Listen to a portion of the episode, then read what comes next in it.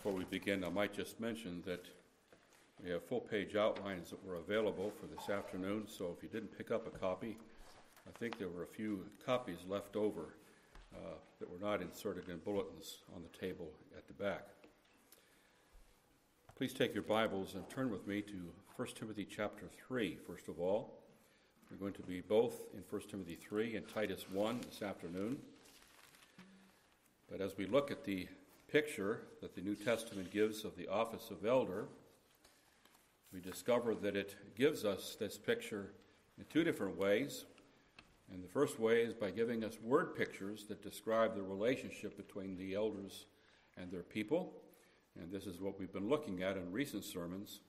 But then secondly, there is this list of qualifications for the office as found in these two passages, Titus 1 and 1 Timothy 3.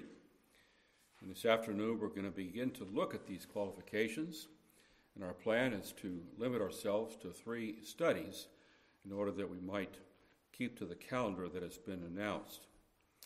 Well, before we begin, let's pray for the help of God. Holy Father, we thank you and bless you that you've given to us that roadmap that guides us in such a momentous decision as a church. We thank you that we have not been left to grope about in darkness, hoping that we will do the right thing. But you have let us know what you are looking for in a man to shepherd your people. And we pray that you would help us to recognize that one that you have given unto us and others perhaps down the road that you would also add to us. Guide us, we do pray, the tired of this exercise by your word, by your spirit. We pray this in the name of Christ our Savior. Amen.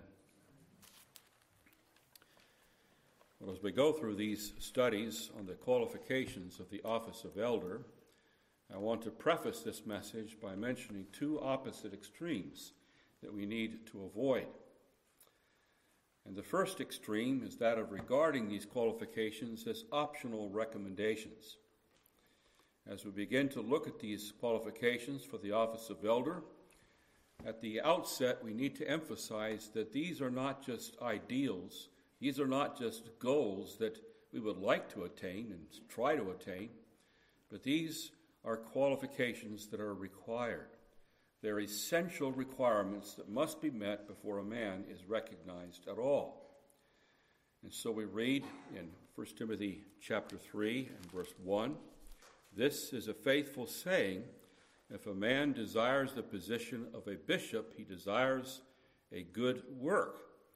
But then Paul doesn't go on and say it. If he wants to be a really good overseer, there's some ideals, here's some pointers, and these are some ways in which he'll be better. That's not the way he puts it. What do we read? Verse 2.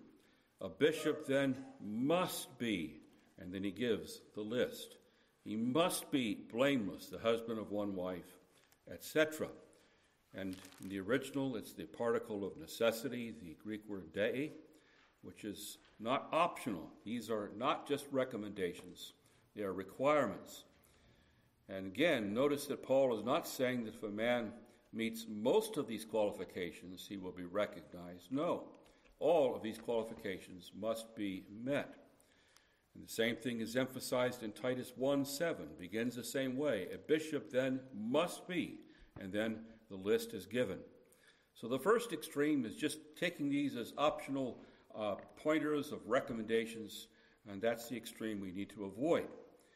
But then the opposite extreme is that we need to avoid is that of expecting perfection for the fulfillment of these requirements. And here I want to remind you that Christ was the only one who perfectly fulfilled the ideal that is presented by these qualifications. And among the imperfect elders that God gives us, we should look for a genuine resemblance between these qualifications and those that God will give us as our leaders. And at the same time, we need to remember that every godly pastor grieves over the ways in which he falls short of the perfect ideal. Now, in order to help us be realistic, let me give you an imaginary resume for a pastoral opening. Gentlemen, understanding that your pulpit is vacant, I should like to apply for the position. I have many qualifications. I've been a preacher with much success and also had some success as a writer. Some say I'm a good organizer. I've been a leader in most places that I've been. I'm over 50 years of age. I've never preached in one place more than 3 years. Some places I left town after my work has caused a riot and disturbances. I must admit I have been in jail 3 or 4 times, but not because of any real wrongdoing. My health is not good, although I still get a great deal done. The churches I have preached in have been small, although located in several large cities. I've not gotten along very well with religious leaders in towns where I've preached. And in fact, some have threatened me and have even attacked me physically. I'm not too good at keeping records. I've been known to forget whom I even baptized. But if you can use me, I'll do my best for you, Paul, an apostle. Well, I hope this imaginary resume is of help in putting things in perspective as we think about our current pastors or concerning potential pastors. If you have a negative mindset, you could easily convince yourself that even the Apostle Paul would be unsuitable as a pastor. So as we try to avoid the extreme of regarding these qualifications as optional on one hand, and the opposite extreme of expecting perfection in each one of these qualifications, and while we look for all these qualifications, we must also recognize that some of these traits will be present in one man to a higher degree than another man. One man might be unusually gifted as a student and as a teacher. Another is naturally a people person, like spending time with people in their homes and so on. And Paul is not saying that all elders must possess an exceptionally large amount of all these qualities that are needed to carry out their tasks well. Pastors are not supermen, but all of these traits must be present at least to some extent. And so when you compare anybody that's being examined for the eldership, you don't have to say to yourself, well, I have a hard time seeing how he meets that qualification whatsoever. It shouldn't be that he would not meet it in that way. And yet it must be recognized that these traits are not manifested. They're like the light that comes in a flash of lightning. They're not manifested in that way, but are rather graces of character that are like the sun that begins to shed its rays. As it comes up over the horizon, it grows stronger and stronger with each passing moment until at its zenith, it blazes above us with the fullness of its light and heat. Now, we need to notice that what we have here in 1 Timothy chapter 3 and Titus 1, we also need to notice this is not an exhaustive list.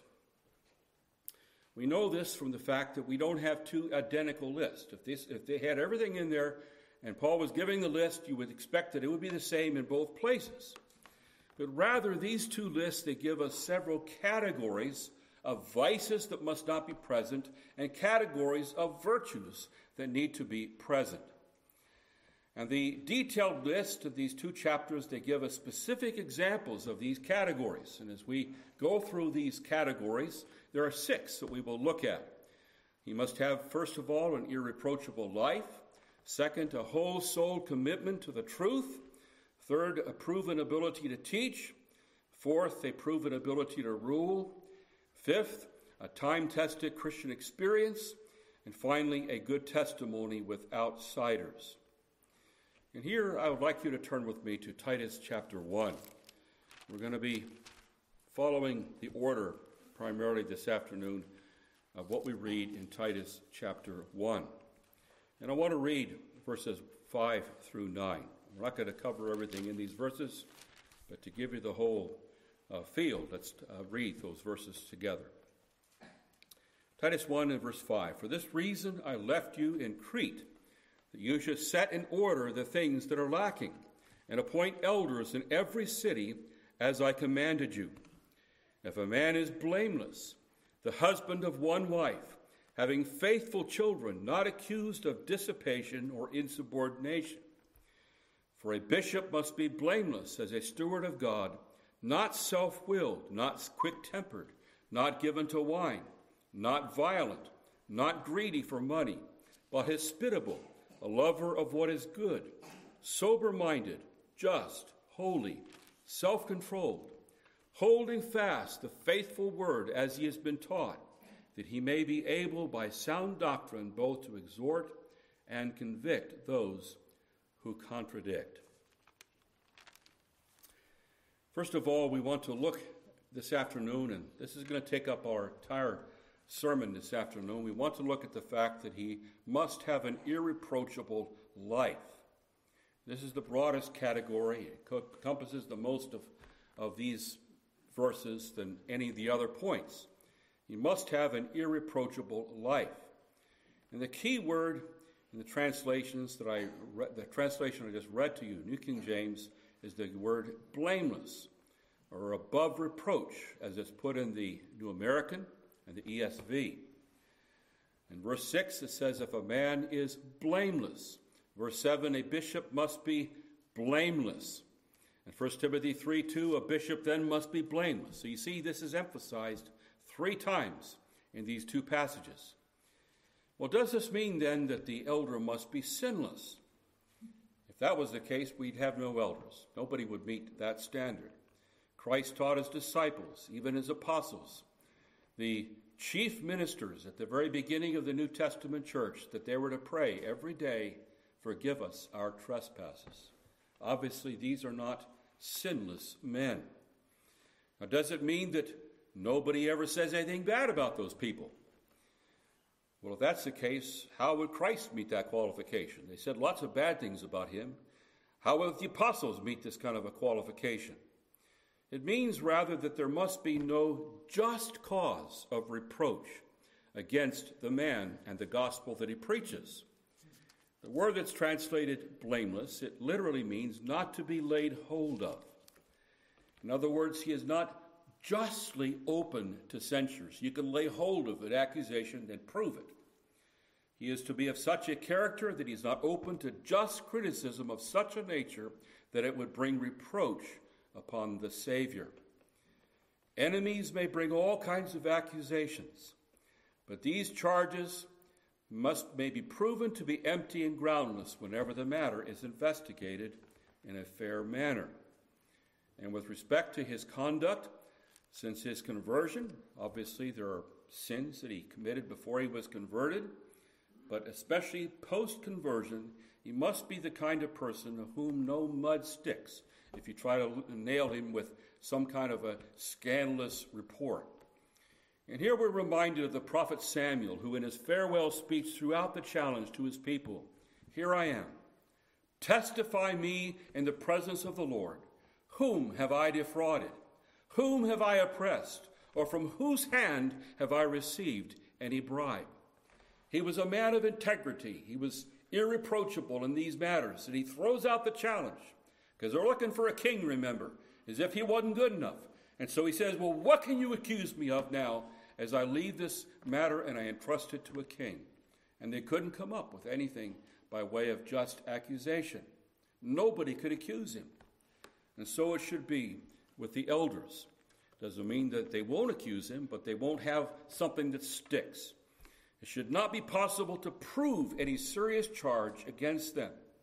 There should be in him no obvious defect of character which the malicious man, whether within the church or without the church, he can exploit it to the discredit of the ministry of that man. Now, the reason for this is obvious. A scandalous person will never be able to do good to others. The hearts of men are prejudiced already against the truth. And blots on the character of the preacher, you see, they will prevent him from receiving the message he preaches. It will confirm the sinner in his rejection of the truth. And just as the wickedness of Eli's sons made the people to abhor the offerings of the Lord, the wickedness of preachers lead people to despise the gospel. Even if a man were to preach with the tongues of men and angels, if his character has notable spots in it, observable spots, he will never be able to prevail with men, for men must be taught with their eyes as well as with their ears. But with this general qualification of blamelessness in mind, Paul then takes the time to explain explicitly what he means. And the elder must be blameless, he goes on to tell us, in two areas. In the area, first of all, of his home life, and then in the area, secondly, of his personal character. And first of all, there needs to be an irreproachable home life. Now, it's interesting that both in Titus 1 and in 1 Timothy 3, Paul starts with the matter of family life. And the reason for this is that Paul sees the church as a family. It's closely related and intertwined. And there's a parallel between being a good governor of your own family and being a governor in the church, which is God's family. And because the church is God's family, the way a man brings up his own family is something of a proving ground as to how he will govern and nurture the church. And if he doesn't have a family, the church should look for other situations in which he has demonstrated a proven ability to rule well. But the ordinary situation is that a man has a family. This is the setting in which Paul is setting forth these qualifications. And as we consider this irreproachable home life, in the first place, Paul emphasizes that he is to be the husband of one wife. And this is emphasized both in Titus 1:6 and 1 Timothy chapter 3 and verse 2. Now, let me just mention before we go on, first of all, what this does not mean. It does not mean, first of all, that an elder must be married, or else he's disqualified. Paul himself did not use the right to be married. He said in 1 Corinthians 9:5, "Do not I have a right to lead about a wife," as Peter did. And it implies that he didn't have a wife, as Peter had a wife. Christ never married. Does this mean they were disqualified? Church history has given us examples of eminent pastors who were single. Richard Baxter, first 21 years of his ministry, were some of the most successful pastoring history ever recorded in 20 centuries. He went into the Kidderminster Parish and just started pounding away in homes and preaching. And basically there was a revival, and it was almost like the whole community was converted under his faithful labors. But Paul is here writing of the ordinary domestic situation that a man usually is married and he has children. And the emphasis is upon the fact that he is to be blameless or to be above reproach. He cannot have, you see, a marital status that brings reproach upon his ministry. And so it doesn't mean that an elder must be married necessarily, or secondly, that an elder must never remarry. That an elder must have only one wife his entire life and never remarry after his wife dies or after a divorce that was on biblical grounds. It would be strange, you see, for the apostle of liberty who said that widows and widowers were free to be married only in the Lord, 1 Corinthians 7:39. It would be inconsistent for him to say that and then now to deny the same liberty to potential office bearers. And it would be strange for the same apostle who said that a woman whose husband has died is not an adulterer if she remarries, Romans 7, verses 1 to 3, to now turn around and imply that some kind of stigma is attached to a pastor whose wife dies and he remarries. In the same way, it would be inconsistent for Christ and his apostle to grant their hearers the freedom to divorce and remarry if there's adultery that has brought about there's unfaithfulness in the marriage or desertion, as is described in 1 Corinthians 7, and then to turn around and apply that a man that does this is no longer blameless. He's first of all said, well, this is permissible, and then now he's going to turn around and say, well, this is blameworthy. So why should remarriage be such a sin that is of all the sexual requirements it alone should be singled out? So I don't believe that the emphasis of Paul is what he's saying here when he says he must be the husband of one wife is upon the fact that he must be married or he must never remarry.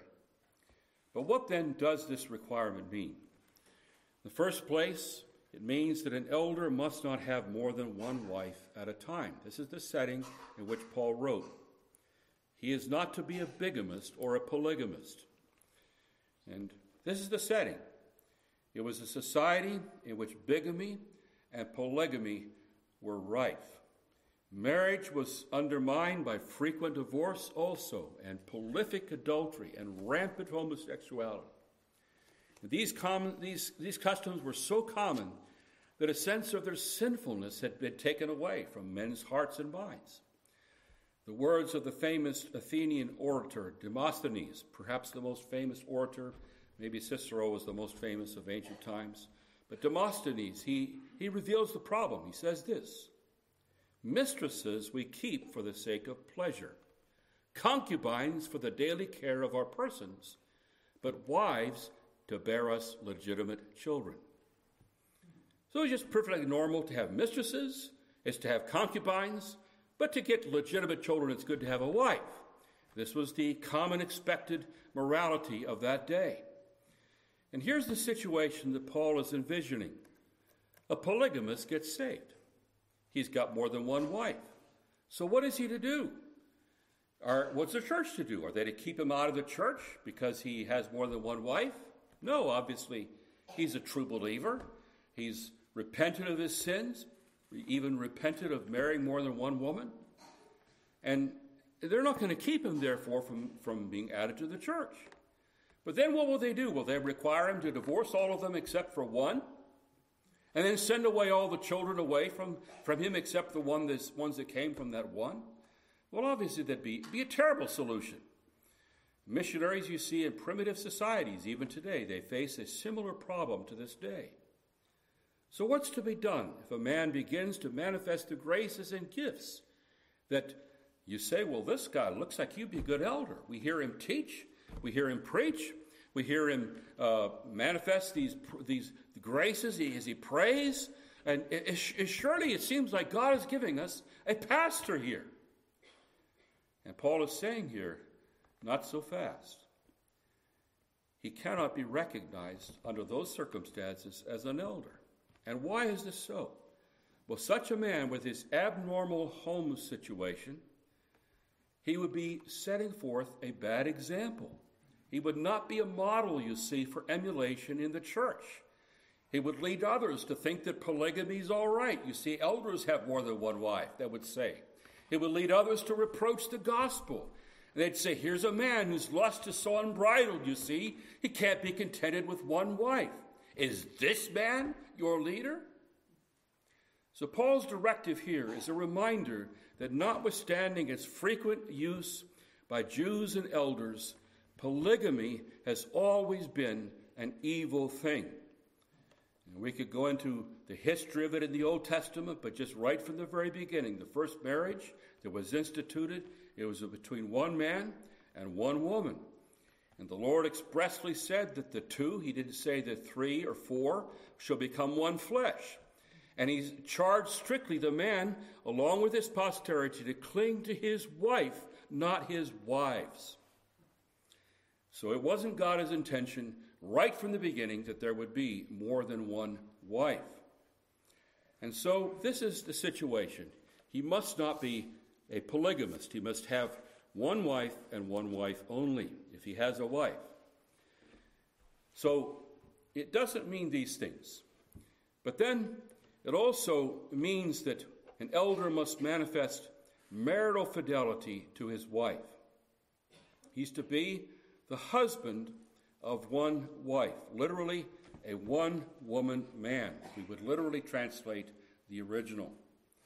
Now, we know that this qualification is more than just a prohibition against polygamy because of a phrase that is its counterpart in 1 Timothy 5:9.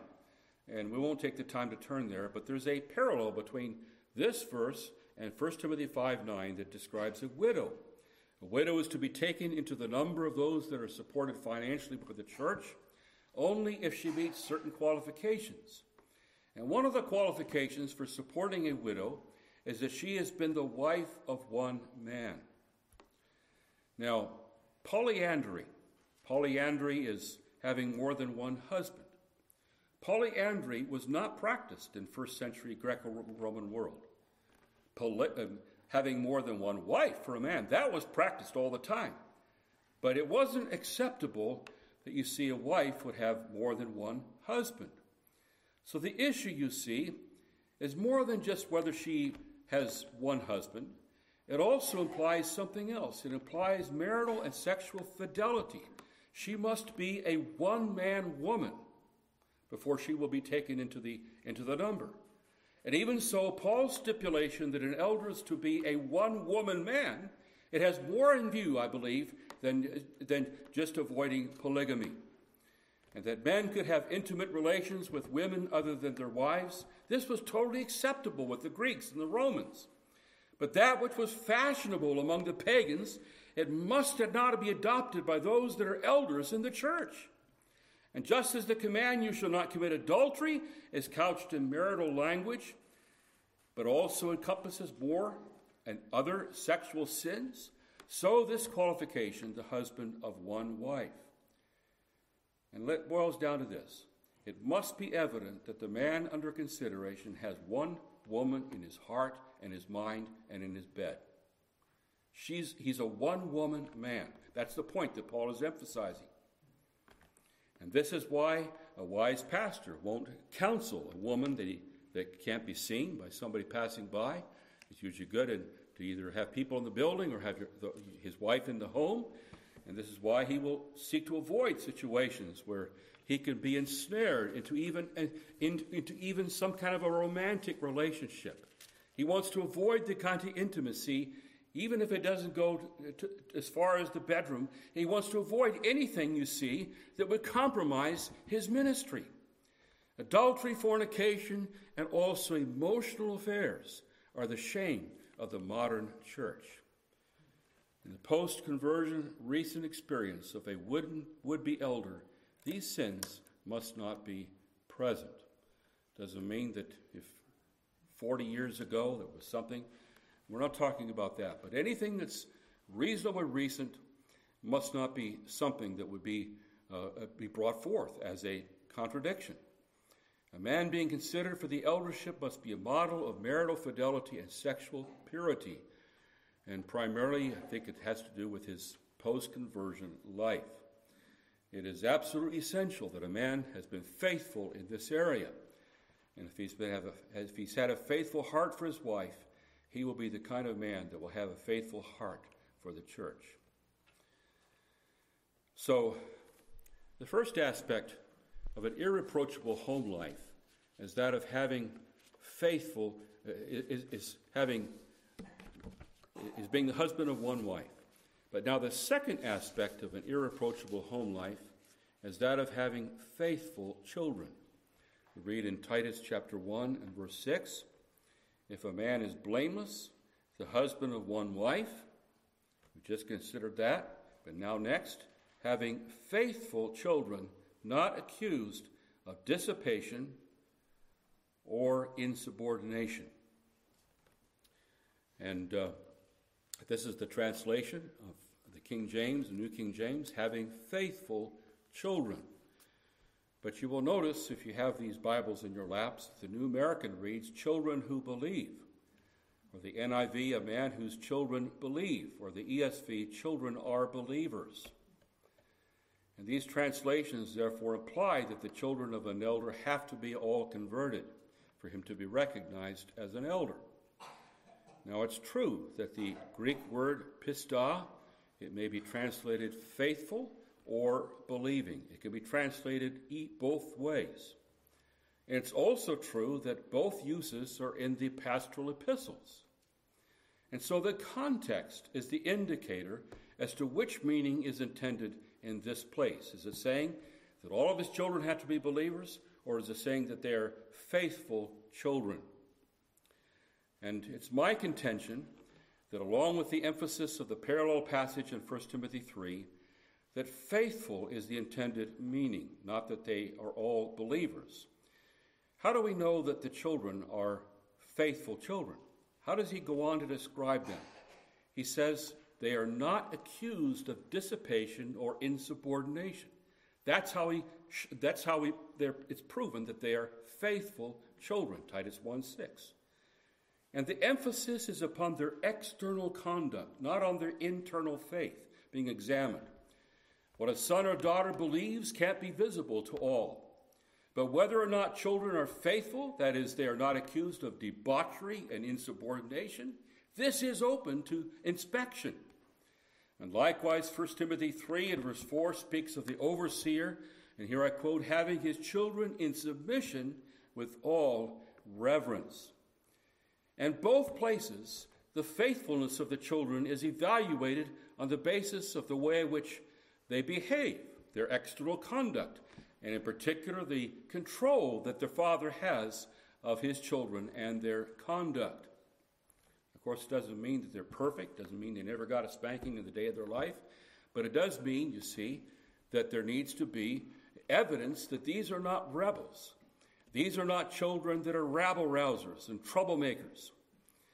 And in Titus chapter 1 and verse 6, this word pistah means faithful, I believe, in the sense of being submissive or obedient, as a servant is regarded faithful who carries out the will of his master.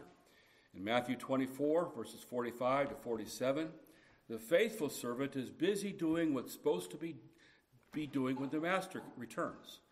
That's his faithfulness, how it's manifested. It's his behavior. And one of the great lexicographers, actually two of them, Moulton Milligan, they put together a work. They mention a deed of sale in which a slave is described, and quote, here I read, as faithful and not given to running away. That's the way the word is used.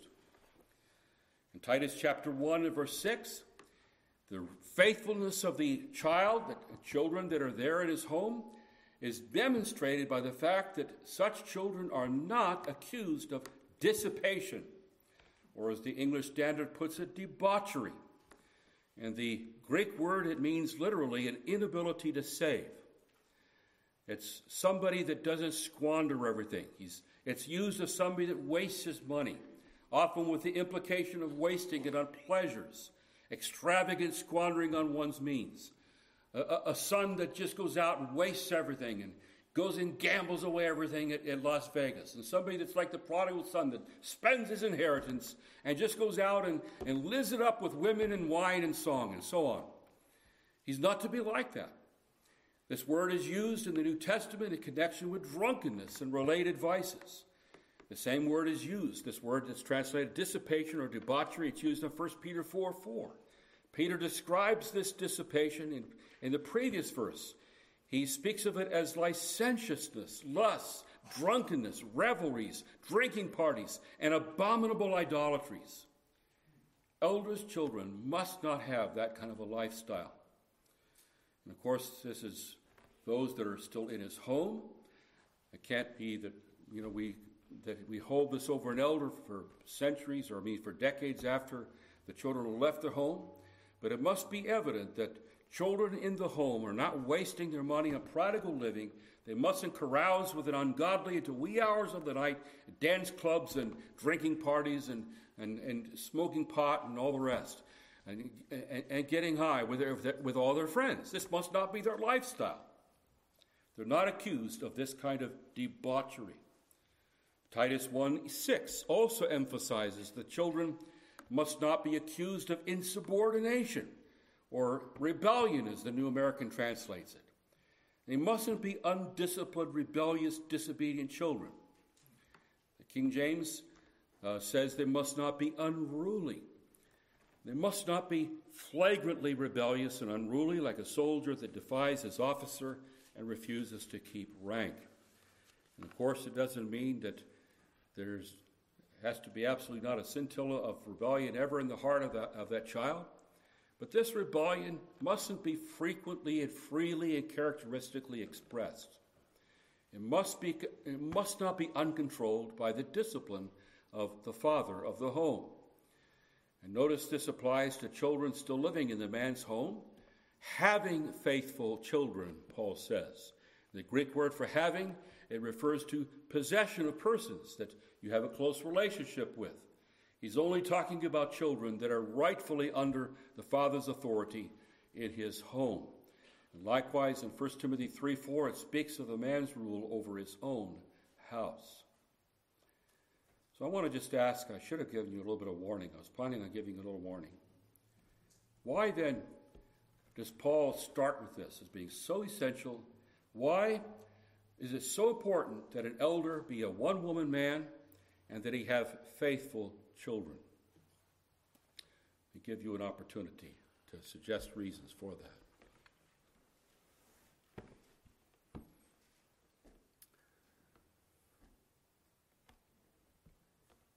Don't be afraid to state the obvious. Yes, Tony. Okay. Yeah, Paul explicitly says that later on. How can he manage the church if he doesn't manage his house? Amen. Yes, Theo.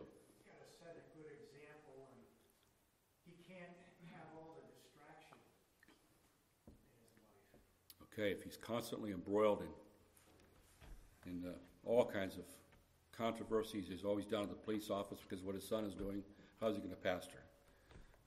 Good, and then what are the people going to say? Good example needs to be maintained.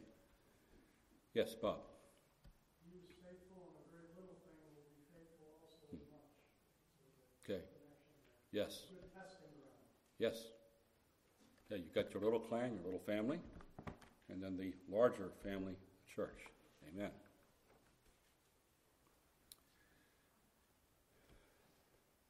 All right, well, before we move on, let me just say that just a few things, that some of this you've already mentioned, but without this kind of a home life, his respect is eventually going to be eroded in the church. If he has so little control over his own lusts, he has to go out and get another woman. If he can't control his children, how can he be held in high esteem among the people of God? Elders are to be examples to the flock, 1 Peter 3:5. From 1861 to this very day, it was interesting, I looked this up on the internet. In Edinburgh, Scotland, at 1 o'clock every single day, except for certain days of the year, a cannon booms. And people that are locals, that are not startled, instead they look at their watch to make sure that their watch is set just right. They set their watches by that cannon. And people set their lives, you see, by the example that are set before them as pastors. And this can't be so if the elder's home is in shambles. And also we might mention how can he have the respect of outsiders? He's a representative of the church to outsiders. And the honor of the church is of greater concern than the interest of the private person in his so-called ministry. And it is shameful if the conduct of his children prompt others to chime in with jokes about the preacher's kids. It can't be so with legitimate accusations against his home life. And you mentioned already serving without distraction. We could also mention how can he show hospitality if his home is always in chaos, there's always wars taking place. How can he counsel about rearing children? How can he give counsel about marriage if he doesn't know how to be married and how to be a father? How can he govern the church if he doesn't have the firmness to set limits for his children and yet do so in such a way that he doesn't make them hate him? How is he going to have the backbone to lead a church through its various discipline issues and the various issues that come up in the life of the church? If he's angry and overbearing with his wife and children, how is he going to avoid that among the people of God? So these are some of the ways in which, some of the reasons why this is absolutely essential. It was tempting for me to also just kind of start firing away about how all of us need to be good fathers and all of us need to be good husbands and wives, but I think you get the basic picture from what we've already studied. There's a lot, basically in every way. These qualifications are something that should be aspired to by every single person, every single man in particular, about being the husband of one wife in the church. So first of all, as we consider that he is to have an irreproachable life, there needs to be an irreproachable home life. You can't bring just reproach upon him because of his home life. But then now in the second place this afternoon, I want you to notice with me that he must also be irreproachable in his personal character. There needs to be exemplary personal character in the man. And what we want to look at first of all, and we'll get to the virtues, we want to look at the absence this afternoon of certain crippling vices. And these vices are mentioned not as a total list in each place, but in Titus 1:7 and in 1 Timothy 3 and verse 3. And the first of these crippling vices that will cripple his ministry is obstinate opinionatedness. He's not to be self-willed, as we read in the New King James Version, the New American, Titus chapter 1 and verse 7. For a bishop must be blameless as a steward of God, not self-willed. And this is translated arrogant in the English Standard. And the Greek word, it means self-willed. It means somebody that pleases himself, somebody that's willful. In other words, somebody that's obstinate in his own opinion. He arrogantly knows it all. And he doesn't need to listen to anybody, therefore. And perhaps it's because of this obstinate opinionatedness, because this is always rooted in his pride. The ESV, therefore, gives the translation arrogant. But self-willed or obstinate, I think, captures the meaning of the word best. And the same word is used, for instance, in 2 Peter 2 and verse 10, referring to the ungodly. They are presumptuous, self-willed. And how do they manifest this? They are not afraid to speak evil of dignitaries. They know better than everybody else, you see. They know better than all the dignitaries. They know better than the president. They know better than the pastors. They're wiser, you see, than everybody else. And they know better, you see, in their conceit, they're wiser than they consider. They won't even consider the wisdom of others. They obstinately dig in their heels. Well, the story is told of a light aircraft carrying 4 people. And in it was a pilot, and there were 2 young teenage lads, and there was an old Christian man. And as they were flying along, suddenly the pilot's voice crackled over the intercom. "We've got serious engine trouble. We're going to crash. There are only 3 parachutes. I have a wife and a family who need me, so I'm taking one parachute. Goodbye." And so he jumps out. He leaves the 2 lads and the old Christian. And immediately one of the teenagers says, "Well, actually, I have to tell you that I'm the brightest, most clever young man in the world. I have an IQ of 175, and the world needs me. I'm a great scientist, and I may well invent a cure for cancer. So I'm taking a parachute. Goodbye." And he jumps out. At this point, the old Christian man, he begins to talk to the remaining youngster. And he says, "You take the last parachute. I'm old. I've enjoyed my life. I know that when I'm going to die, I'm going to be with the Lord, my Savior. So you take the last parachute. It's okay." And to this, the youngster replied, "Don't worry. There's no need for that. There's still 2 parachutes. The brightest boy in the world just jumped out with my haversack."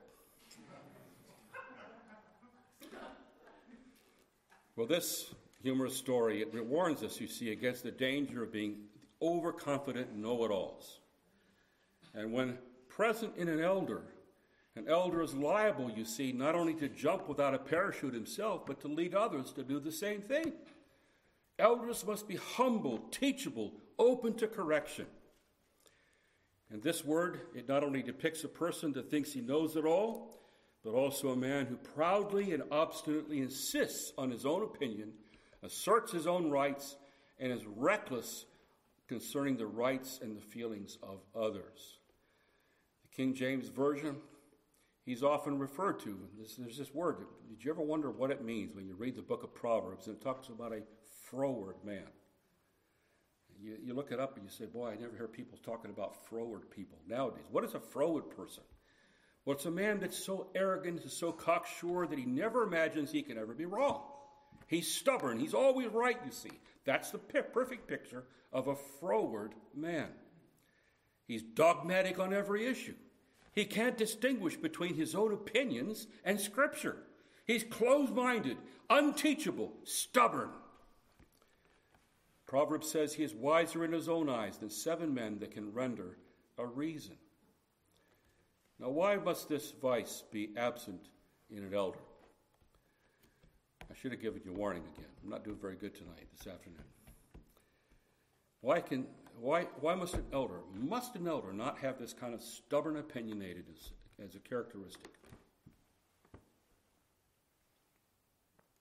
Yes, John. In a multitude of counselors, there is victory.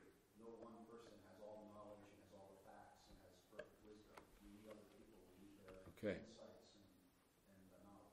So no one person is omniscient He needs counsel from others. Good text. Yes? Well, you have other elders, in perfect situation, you have a multitude of elders in the same church. So if you've got one guy who just thinks he knows everything, it's just an unworkable situation. Yeah. I think it's one of the reasons why sometimes some elderships break up, or at least there's a parting of ways eventually. Yes. He needs to get along with his fellow office bearers. He needs to be teachable.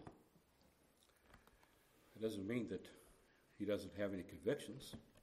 He won't stand for biblical convictions, but sometimes people, they can just dig their heels in about something that there's not a shred of scriptural evidence about the point that they're trying to establish. Anything else you can think about is why this is... Yes, Dick.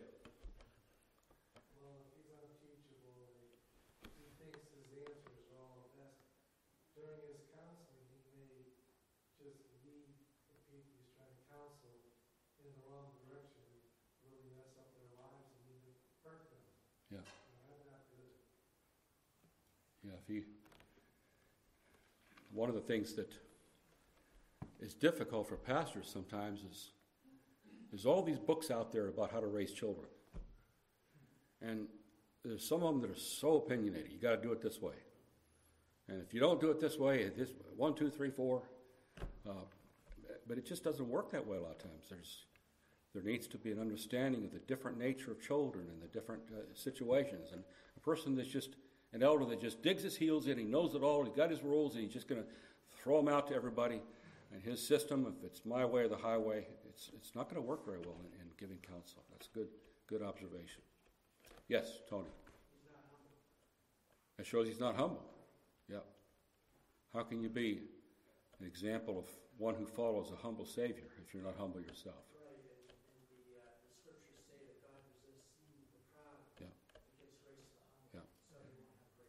Amen. Well, these are all good reasons. I might just add that he will be tyrannical and overbearing in the way he leads the church. He'll act as if questioning him is equivalent to questioning God. He won't be able to listen to the concerns of the people without lashing out against them and calling them rebels if they don't agree with his opinion. And this is no way to lead a church. And also he'll drive people away. It makes this person unapproachable. People will soon come to think, well, he never listens. He just is not a listener. He is the opposite of the meek and the lowly Savior that attracted sinners to himself. They came to him because he was so gracious with them. And this man is behaving in the exact opposite way. He drives people away. And also this kind of attitude is the mother of errors in life and doctrine, strange opinions and schisms and heresies. How can he submit to the Word when it contradicts his own proud opinions and crosses his stubborn will? He's unwilling to have his opinions and actions checked and restrained by sound exposition of Scripture and the wise counsel of others. In his commentary on Titus that was preached in Cambridge, England, and then published in 1612, a year after the King James was published, the English Puritan Thomas Taylor wrote this: "Whereas men think it is a note of learning and wisdom not to yield an inch in any opinion they take up, the Spirit of God regards it as a sign of folly. It is no other than the way of the fool which seems good in his own eyes. Indeed, Christians must not be as shaking reeds tossed here and there with every wind of doctrine, but yet it is a wise man's part to hear and try and not stick to his own counsel, as a man wiser in his own conceit than 7 men who can give a reason, for there is greater hope of a fool than of such a man." So there is this characteristic that must not be in an elder. You must not have this obstinate opinionatedness we've just spoken about. But now I want to mention just one other vice that needs to be avoided. We're not going to be able to get to the issue of covetousness and greed at the bottom of the page. But there also must be the absence of abrasive hot-headedness. And as indicated in the chart that's provided in the outlines that we have provided, this vice is identified with 4 different Greek words. And we've given the translation of those 4 words. You can see them in the box chart that they're at the bottom of the page. And the translation, you don't need to know the Greek. You can see how it compares in the various versions that I've picked out, versions that are most representative, I think, in the congregation at this place. And the first is translated, and the first column is the New King James. It's translated not quick-tempered. And the same translation is in the English Standard, the New American. And it's translated not soon angry in the older American Standard, in Titus 1 and verse 7. So this is a man that is with a short fuse. He's got a hair-trigger temper. And this is not the kind of man you need as an elder. And a man with a short fuse, you see, is like a man with a bomb strapped to his back. You don't know it's going to go off, and there's a lot of people that get hurt as a result. So not quick-tempered is the first description. And then the next Greek word is translated in the New King James, not given to wine.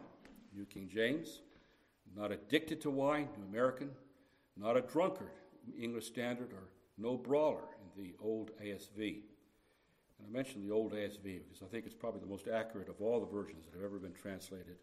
It's just the most strictly sticks to the Greek. And so he is not given to wine, not a drunkard. And then there is this no brawler. And there's a reason why those two are related. The marginal reading of the American Standard, the Old American, is that he is not quarrelsome over wine. You see, the ideas of drunkenness and getting in fights, they go together. So the Greek philosophers, they sometimes use this word for the drunkard to refer to the violence that comes from a drunkard, like a drunken rage. In 1 Timothy 3:3, the words that follow this word explain it best.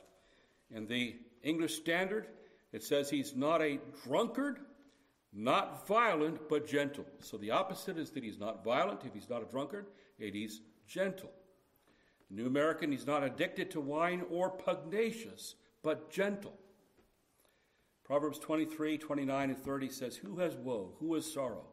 Who has contentions? Who has wounds without cause? Those who linger long over the wine. A person that's an alcoholic is going to be a fighter, somebody that gets in fights with people. As Philip Ryken puts it, men, bullies are not eligible for ordination. An elder is not a browbeater. Men who are verbally or physically abusive cannot be entrusted to tend God's sheep. And then thirdly, as we go through these words, these are all describing basically the same trait that must be avoided. He is not violent, as the New King James puts it. ESV is also uses the same translation. Or not pugnacious, the New American. No striker, the old ASV. And this word is used in both Titus 1:7 and 1 Timothy 3:3.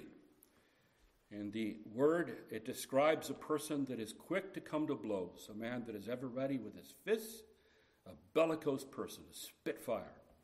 He's like a backwoodsman of the former days. I don't know if this ever literally took place, but supposedly he would put a chip on his shoulder and he would dare somebody knocking it off. It would be his way of getting a fight with somebody. He's not a person that walks around with a chip on his shoulder, you see, always ready to lash out. And so as John Benton puts it, a true spiritual authority has nothing to do with a clenched fist and white knuckles. And then the fourth word that's found describing the same thing that needs to be avoided is he is not quarrelsome. New King James, ESV, translates it that way. And then he's to be uncontentious or not contentious, as the New American and the Old American puts it. And this is in 1 Timothy 3 and verse 3. It's not in Titus 1.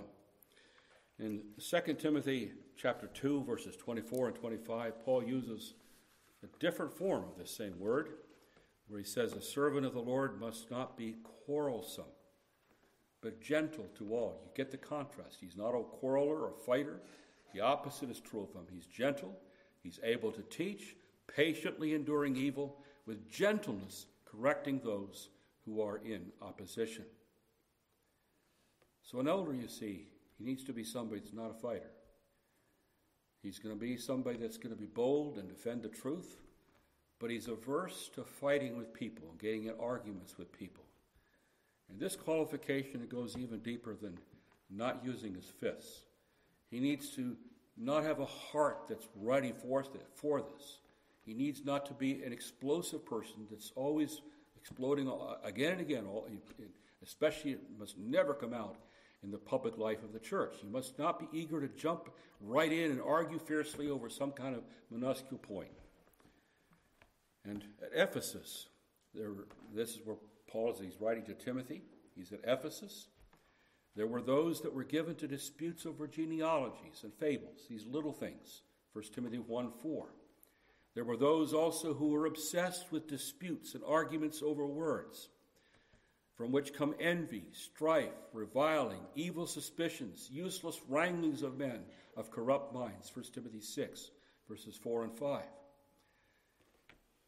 And so an elder he has to not be that way. He can't be arguing over little things. And I get so disturbed even when I hear pastors arguing over little things and getting all hot and getting all defensive and so forth. It must not be that way. Timothy must not be like those people, Paul says. You must not be like the one that is always in a fight, whether with fists or with words. You mustn't agitate, irritate, and provoke people that differ from you over minor matters. Now, from time to time, a pastor is going to receive phone calls from people that are not interested in being instructed. They just want to argue. Sometimes they'll even catch him at the door as they're on the way out from a sermon. There's something he said in the sermon, and they want to start an argument right then and there. And at such times, it's best for the pastor to patiently and plainly state what he believes is the teaching of Scripture, and they just leave it at that. And the church, you see, is not a debating society. Elders mustn't allow themselves to get into the kind of arguments in which each person is talking over the other. We've all watched newscasts in which two people from the opposite, that you can't even hear either one of them because they're talking over each other. They're not listening to each other. They're just arguing. And nothing comes of it. It's just a shouting match. And this might not be the characteristic of the man that becomes an elder in the church. And why is this so important? Well, if we had time, I would have you contribute, but it's time for me to wrap things up. So let me just mention in passing before we pray that this, again, makes a man not approachable. How is anybody going to go to him if he thinks he's going to get a diatribe from that pastor? He's not going to want to go to that kind of a pastor. He will destroy the peace of the church, and nothing ruins the atmosphere of peace and fellowship and service than tension and strife. And he's a terrible example. How can he preach self-control to others when he can't control himself?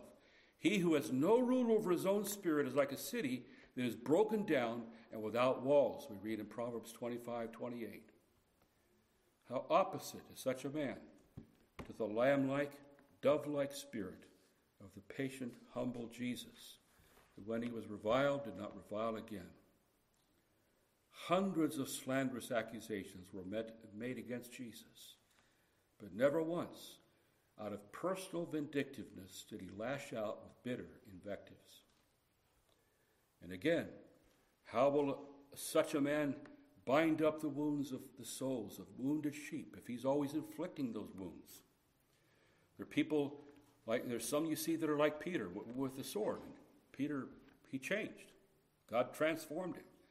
You remember he got out the sword to protect Jesus, and they're like Peter, hacking away, you see, even among the people of God. And furthermore, such a man is bound to come down on the wrong side many times of many controversies, because his passions have the best of him. He is a man that has no control of himself, and this means even his reason is going to be affected by the way in which he conducts himself. As a pastor, calm inquiry is necessary to arrive at the truth. And if he's carried away with his passions, again and again, he will be leading the church astray, jumping to the wrong conclusions. Well, these are Two major vices, I trust you can see. How they this is not optional here. You can't have a man that's an elder that is characterized on a regular basis, especially, of these types of vices. Doesn't mean that a man never fails. Moses got angry. Doesn't mean that a man is perfect in these areas, but it does mean that this is not something that is a regular part of his life that everybody knows about, is characteristic of that man. Well, I trust you can see that, again, this is an example of, this isn't just for elders, this is for all of us to follow. These are vices that all of us need to avoid in the church of God. I'd be tempted to go into how this is so, but it's time to close, so let's pray. Father, we thank you and bless you that you've given unto the church very clear directives that are very reasonable, that are very, we can understand why you've given these qualifications for those that would be elders in the church. And we pray that you would help us to take them seriously, that we would examine those that would be brought before us, not only now, but in decades to come, by these standards, and not go by our own wisdom.